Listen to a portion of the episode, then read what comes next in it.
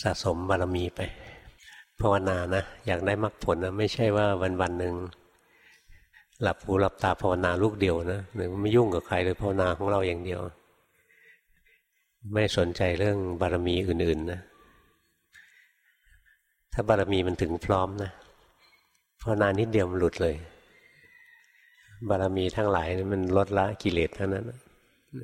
ช่วยลดละกิเลสลดกำลังของกิเลสเพิ่มกำลังของกุศลสะสมไปเรื่อยอย่างอาจารย์กฤษเรียนกับหลวงพ่อเจ็ดปี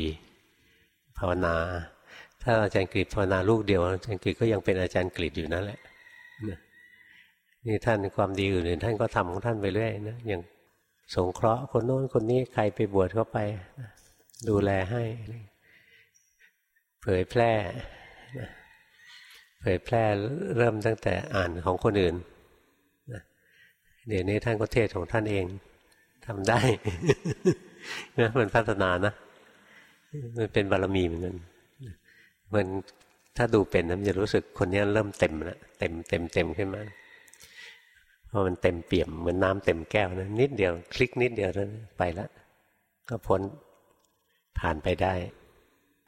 ไม่มีบารมีนะภาวนาล้มลุกคลุกคลานอยู่งั้น